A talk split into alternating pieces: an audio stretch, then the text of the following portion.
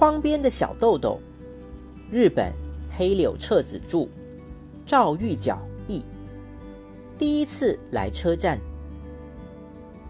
在自由之丘车站，从大井町线的电车上下来后，妈妈拉着小豆豆的手，正要走出检票口。在这以前，小豆豆几乎没坐过电车，所以他一直小心翼翼地握着车票。一看到要把票交出去，非常舍不得。于是他对检票的大叔说：“这张票我留下来行吗？”大叔说了声“不行啊”，就从小豆豆手里把票拿走了。小豆豆指着检票口的盒子里满满的车票，问道：“这些全部都是叔叔的吗？”大叔一边把其他出站乘客的车票抓过来，一边答道：“不是叔叔的，是车站的。”哎，小豆豆恋恋不舍的看着盒子，说：“我长大了呢，要做一个卖车票的人。”大叔这才飞快的瞟了小豆豆一眼，说。我家儿子也说想在车站工作，你们一起工作也不错。小豆豆站远一点儿，仔细看看大叔。大叔长得挺胖，戴着眼镜，仔细看一看的话，倒也显得挺和气的。嗯，小豆豆叉着腰，一边端详着，说。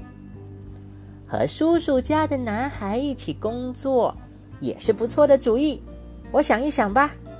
不过我现在挺忙的，我要去新学校啦。说完，小豆豆跑向等在一边的妈妈，说：“我打算做一个售票员。”妈妈却一点儿也没有吃惊的样子，说：“不过你不是说要做间谍吗？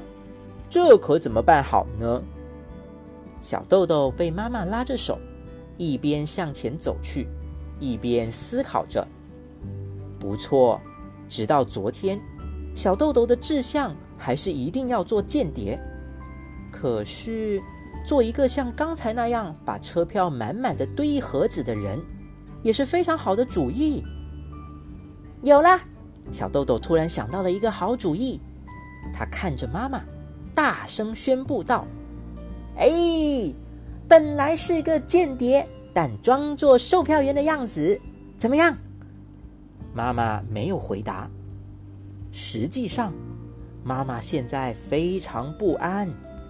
如果今天去的这所小学不肯收下小豆豆，那在镶着小花的毡帽下面，妈妈漂亮的脸上神色有点严肃。他看看小豆豆，小豆豆在路上蹦蹦跳跳，嘴里还快言快语的说着什么。他并不知道妈妈正在担心。每当和妈妈眼神碰到一起，就快活的笑着。嗯，我还是两个都不做了，我要做一个宣传艺人。妈妈的语调里有几分绝望。唉，要迟到了。校长先生在等着我们呢，不要再说话了，快往前走吧。在两个人面前，出现了一个小小的校门。